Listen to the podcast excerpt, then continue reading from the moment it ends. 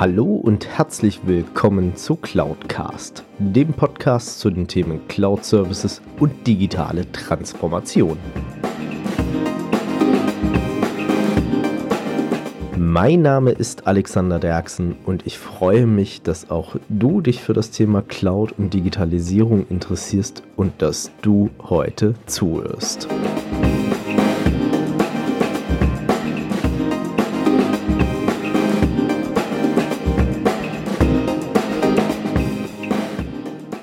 Hallo zusammen und herzlich willkommen zu einer weiteren Folge von Cloudcast. Und wir sind dieses Mal wieder unterwegs. Ich sitze hier im wunderschönen Motel Bond in Frankfurt. Äh, Empfehlung von meinem heutigen Interviewgast, der hat die Location rausgesucht und äh, wir sitzen hier in so einer kuscheligen Ecke mit äh, sehr chilliger Lounge-Musik. Ähm, ich hoffe, die GEMA macht mir da keinen Strich durch die Rechnung am Ende des Tages. Aber äh, so viel dazu schon mal im Vorfeld. Nein, also unter, ohne Witz, ich freue mich herzlich, dass es geklappt hat. Wir haben Wochen im Voraus planen müssen, dass es Monate. funktioniert. Äh, Monate schon fast, genau. Ich begrüße heute recht herzlich Moritz Neuhaus. Grüß dich, Mo. Alex, vielen Dank, dass ich dabei sein darf. Ja, ähm, viele von euch werden Moritz wahrscheinlich nicht kennen und äh, deswegen auch meine Schlüsselfrage an jeden Interviewgast bei mir. Moritz, wer bist du und was machst du denn eigentlich? Wer bin ich und was mache ich? Ich glaube, ich bin jemand, der die Unternehmensberatung, so den ganzen Status quo sehr stark in Frage stellt, ähm, weil ich mich da traue, ganz anders zu denken. Ähm, und meine Erfahrungen, die ich als sehr junger Unternehmensberater schon machen durfte, ähm, mit anderen teile über meinen Podcast, YouTube, über Social Media. Aber fangen wir bei Null an. Moritz Neuer ist mein Name. Bin 24 äh, Jahre jung, aber schon seit dreieinhalb Jahren Unternehmensberater und ähm, das ist genau das, was ich tue. Ähm, ich habe da schon während dem Studium, ich habe BWL studiert an einer kleinen Privatuniversität ähm, in, in Hessen und habe schon während dem Studium angefangen, über eine studentische Unternehmensberatung Projekte mit Unternehmen vom Zwei-Mann-Startup bis zum DAX-Konzern zu machen und habe da einfach gemerkt, dass da eine große Passion da ist, dass da vielleicht auch ein bisschen ein Händchen dafür da ist, dass mir es einfach Spaß macht, mit Entscheidern mit Menschen, die Führungsverantwortung haben, äh, zu kommunizieren, für die Projekte am Anfang durchzudenken, aber dann eben auch mit meinen Leuten umzusetzen. Also kann man nicht sagen, du bist mit zwölf irgendwann morgens aus dem Bett raufgestanden und hast gedacht, ich werde Unternehmensberater, sondern es hat sich im Laufe der Zeit bei dir entwickelt. Definitiv, ja. Also zu so der Prägung, die man einfach vielleicht mal als Kontext in den Raum werfen kann. Mein, mein Vater ist Gebrauchtwagenhändler, äh, deutsche Marken, aber alles äh, sehr, sehr klein, also deutsche Fahrzeuge und, und Oldtimer. Und das heißt, so das Unternehmer, Selbstständigkeit, das war schon recht früh immer präsent, auch durch meine Eltern. Ähm, auch das Verkäuferische in dem Fall konnte ich viel, viel von meinem Vater lernen, aber eben durch dieses äh, Marco Automobil habe ich mir am Anfang erstmal gesagt, ey, Automobilindustrie, gerade so der Name Porsche zieht mich sehr, sehr stark an.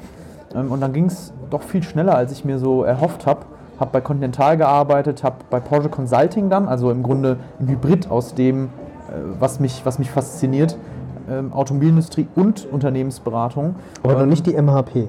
Nein, die MHP ist nochmal eine, eine größere, ebenfalls Tochter der Porsche, bei der ja, glaube ich, im Slogan auch äh, MHP Porsche Company steht. Aber die Porsche Consulting ist eine hundertprozentige Tochter der Porsche AG und berät zu einem Drittel intern innerhalb der Automobilindustrie Marken wie VW, Audi, Porsche. Ähm, aber darüber hinaus zwei Drittel wie eine normale Unternehmensberatung. Das geht bei SAP los, ähm, über Illy, den Kaffeehersteller, bis hin zu Werft- und Staudammprojekten in Brasilien.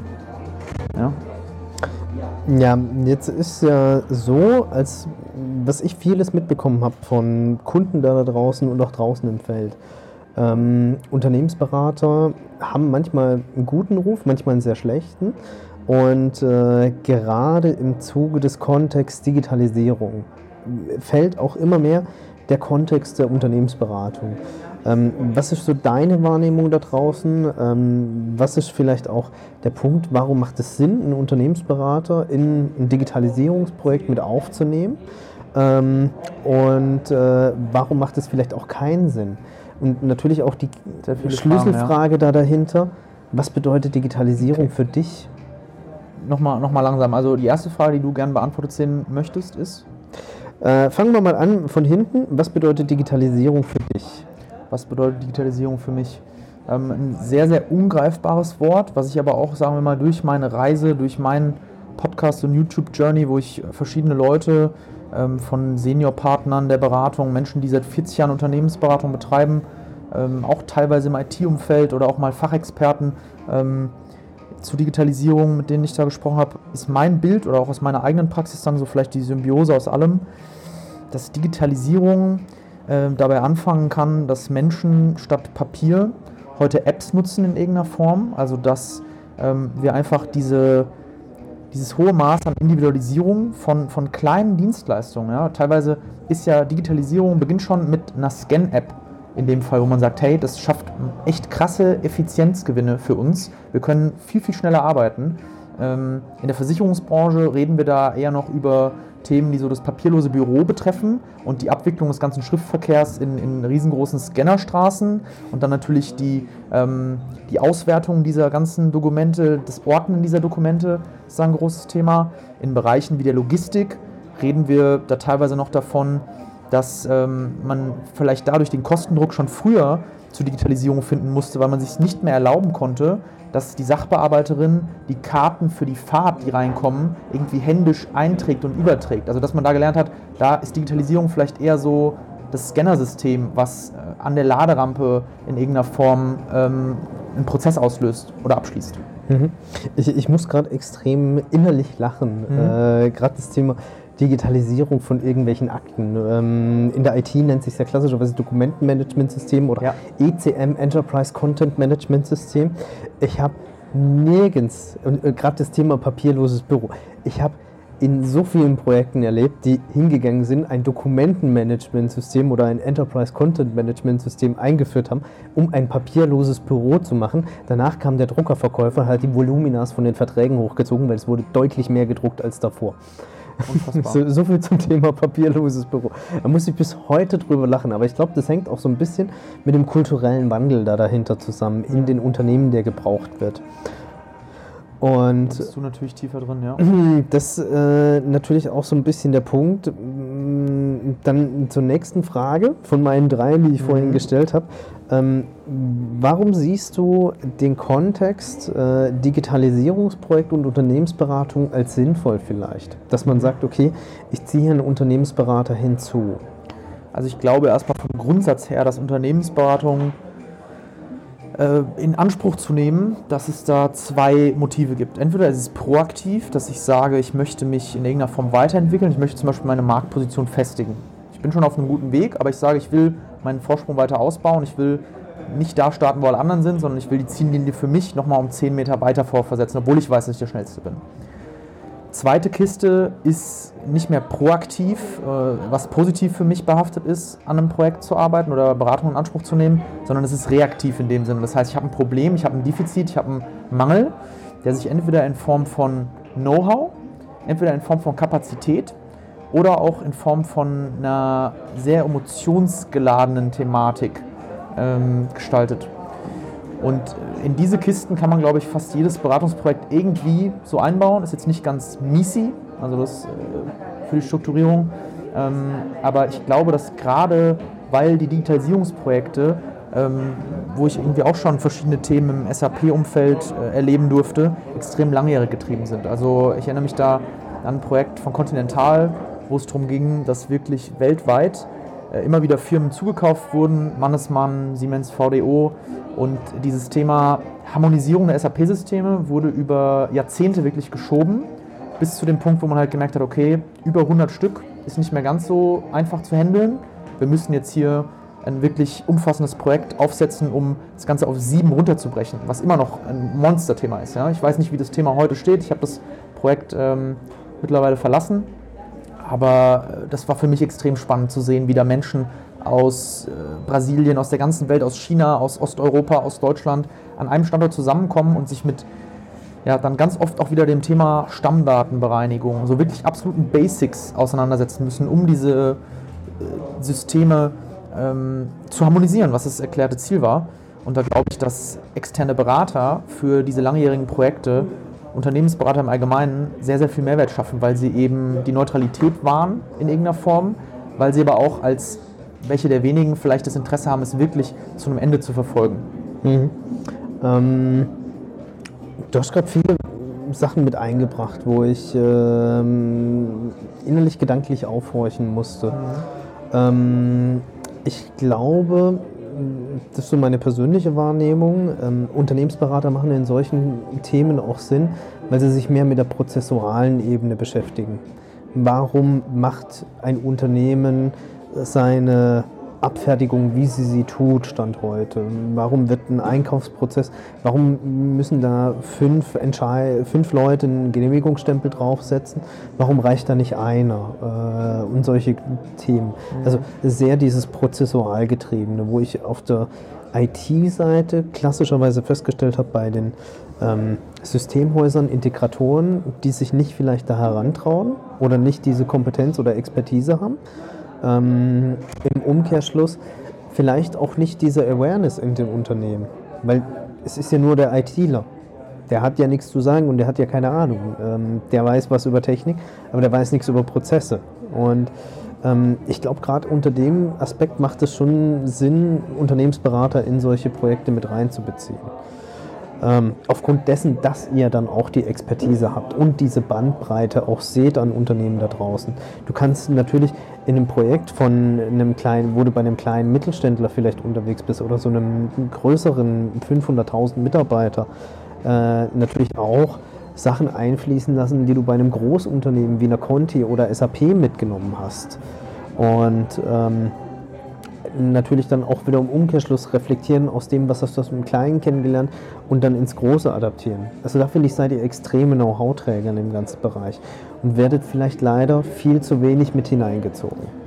Mhm. Ja, ich muss da sagen, ich bin da, nur weil ich dieses Schild Unternehmensberater trage und ich liebe diesen Job, äh, bin ich da auch gerne sehr kritisch und ich glaube, dass es auch Unternehmensberater gibt, die ähm, nicht so reflektiert sind im Sinne von, die vielleicht unbedingt was verkaufen wollen, weil es gerade passt, die sich auch vielleicht unbedingt irgendwo reinmischen wollen oder die sogar sagen, sie haben eine Expertise, ohne sie am Ende liefern zu können.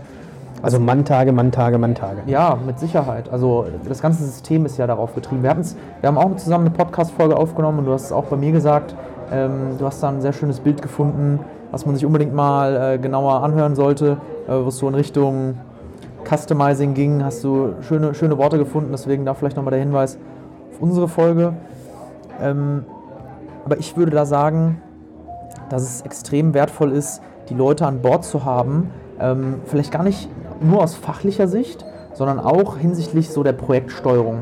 Weil ich ähm, bin bei Unternehmen unterwegs, also meine Kunden sind keine DAX-Konzerne, äh, meine Jungs sind nicht bei DAX-Konzernen unterwegs, ähm, sondern bei uns ist es so zwischen 30 und 5000 Mitarbeiter. Das ist so die Range. Oft sind es auch geschäftsführende Gesellschafter, die mich oder uns beauftragen. Und was wir tun, ist teilweise einfach nur wirklich sauberes Projektmanagement. Diese, diese, diese Basisfrage, wer macht was bis wann? Und ich bin schockiert davon und das habe ich überall erlebt, egal wo ich war, dass Meetings nicht richtig vorbereitet werden, dass Meetings ähm, nicht klar beendet werden, auch mit den richtigen Aufgaben und dass es da gar nicht unbedingt nur darum geht, die Expertise zu stellen. Da glaube ich, haben Unternehmen ein bisschen verschlafen oder das ist für mich auch der Grund, warum Unternehmensberatung so stark gewachsen ist und weiter wachsen wird in den letzten Jahren. Er hat äh, über die letzten sieben, acht Jahre zweistellige Wachstumsraten pro Jahr eingefahren. Äh, die großen Beratungshäuser stellen gerade 2018, jetzt auch 2019 wieder rekordverdächtig viele neue Juniorberater ein, was einfach dafür spricht, dass der Hype nicht abflachen wird, kurzfristig. Ähm, wo man sagt, das Unternehmen hat vielleicht auch ein bisschen viel auf die externe Expertise gesetzt. Es geht so ein bisschen fast in die Richtung von dem, was wir hatten, dass du äh, Cloud ausgeführt hast und gesagt hast, Cloud ist Flexibilität. Unternehmensberatung ist das Gleiche. Unternehmensberatung ist auch nicht unbedingt das, was preiswert ist, um eine Sache zu lösen, aber sie ist maximal flexibel. Weil du holst die Berater rein und sie stehen nur so lange auf deiner Payroll, wie eben das Projekt läuft. That's it. Mhm. Wo würdest du Stand heute sagen, unter diesem Gesamtkontext Digitalisierung macht es vielleicht keinen Sinn, einen Unternehmensberater mit reinzuholen? Also, ähm, was ist auch das, was du vielleicht da draußen erlebst, wo du dich vielleicht auch, dir vielleicht auch schon die Frage gestellt hast, was mache ich hier eigentlich? Bin ich hier richtig oder äh, bin ich eigentlich nur dazu da, um die Kaffeemaschine am Laufen zu halten? Also ich glaube, dass Berater immer dann besonders wertvoll sind, wenn wir über Pilotierung von Projekten sprechen.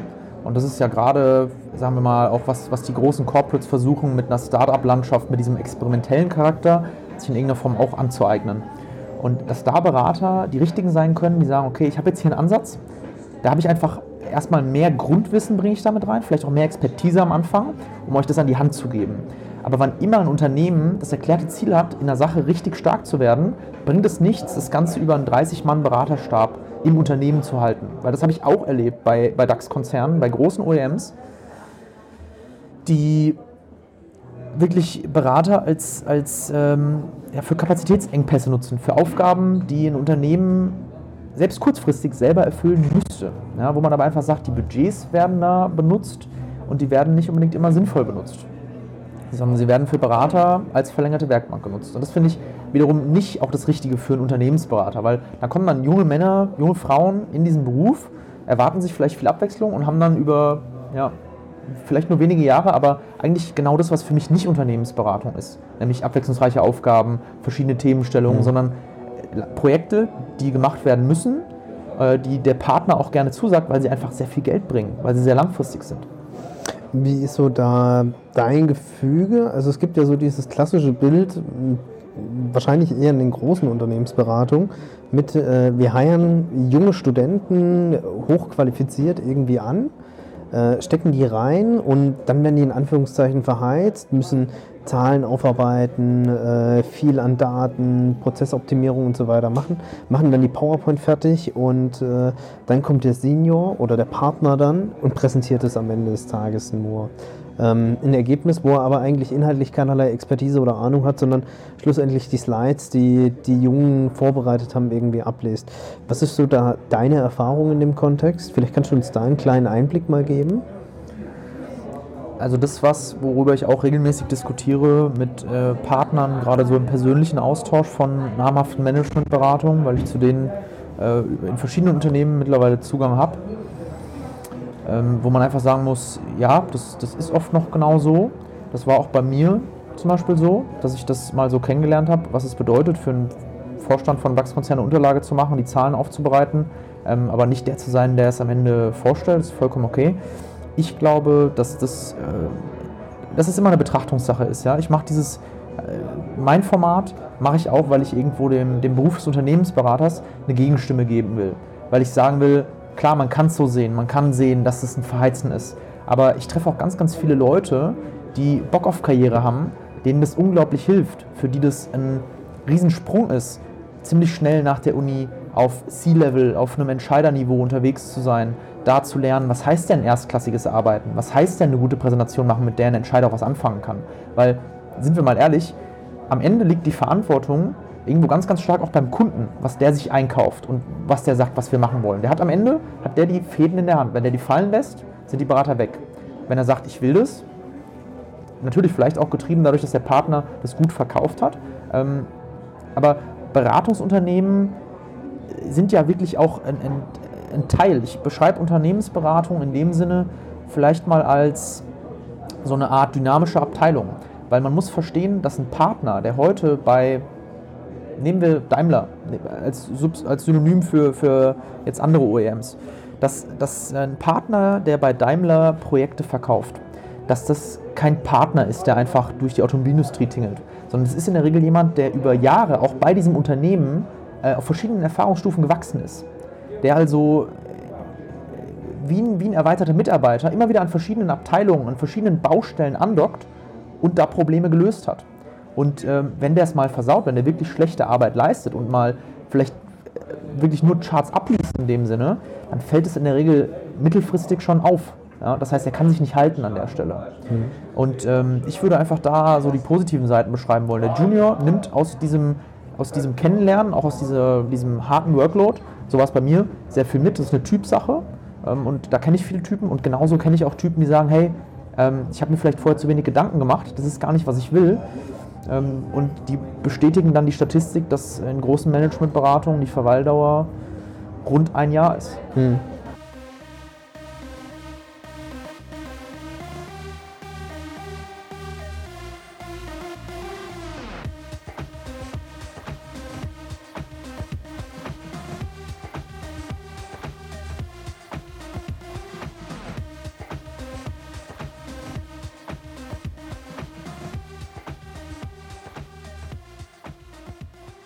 Das war also Teil 1 des Interviews mit Moritz Neuhaus und wir haben nochmal gut zu 20 Minuten, eine halbe Stunde miteinander gesprochen, was euch in Teil 2 erwartet. Und es hat extrem viel Spaß gemacht. Es hat mir sehr viele Erkenntnisse wieder gegeben und wieder einen neuen Blick auf die Dinge und die ja, ich sag mal, die Themen, die da einen draußen doch dann umtreiben, wo es vielleicht dann auch die eine oder andere Überschneidung gibt. Ihr wisst, ich habe nicht unbedingt immer das beste Verhältnis zu Unternehmensberatern gehabt und das auch in einigen Folgen hier publik getan, aber ich bin auf der anderen Seite dann erstaunt, wenn man dann mit so jemandem wie Moritz entsprechend dann auch spricht, zu erfahren, wie funktioniert das Ganze denn eigentlich? Was tun die Kollegen dort? Und wie setzen die schlussendlich auch um. Und ich finde es natürlich auch immer wieder spannend, mich mit solchen Leuten wie Moritz entsprechend auch auszutauschen, die manchmal auch einen anderen Blickwinkel auf die Dinge haben. Und genau das macht es schlussendlich aus. Was Innovation bedeutet und ich auch unter der digitalen Transformation verstehe. Aber Innovation ist ein gutes Stichwort. Wer Lust auf Innovation hat, ist natürlich immer noch herzlich dazu eingeladen auf den Hamburg Innovation Summit. Was das ist, erfahrt ihr jetzt. Also was ist der Hamburg Innovation Summit? Der Hamburg Innovation Summit richtet sich an alle, die Lust auf Innovation zum Anfassen, spannende Vorträge und einen Austausch mit den Treibern der Innovationsszene haben wollen. Diese Netzwerkveranstaltung bietet euch eine inspirierende Konferenz, Hands-on-Workshops im Academy-Teil sowie eine interaktive Expo mit über 70 Ausstellern. Vom Startup bis zum Science Center. Willkommen sind Vertreter aus Industrie, Wirtschaft, Wissenschaft und Politik, genauso wie Studierende und Auszubildende, die beim HHIS ihren künftigen Arbeitgeber treffen wollen. Wann findet das Ganze statt? Am 23. Mai 2019. Und wo? Wie es schon der Name sagt, in Hamburg, nämlich in den Altonaer Fischauktionshallen. Und ihr seid herzlich willkommen, dort vorbeizuschauen.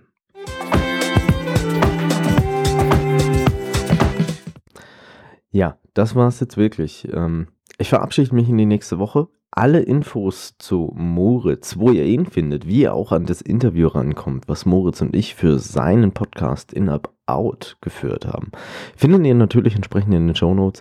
Ich verabschiede mich in die nächste Woche. Danke euch recht herzlich fürs Zuhören. Macht's gut, bis dahin, euer Alex Derksen. Wenn euch diese Folge gefallen hat, dann hinterlasst mir doch gerne eine Bewertung bzw. eine Rezension auf iTunes. Damit schafft ihr es, dass dieser Podcast noch mehr Leute erreicht und natürlich auch mehr in die Sichtbarkeit kommt. Ansonsten natürlich auch gerne teilen, liken und weiterempfehlen, je nachdem auf welcher Plattform ihr unterwegs seid. Oder ihr besucht einfach auch meine Webseite unter www.cloud-cast.de beides jeweils mit C geschrieben.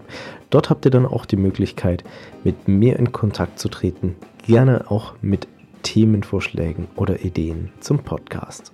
Und dann doch zum Schluss noch ein kleiner Hinweis in eigener Sache.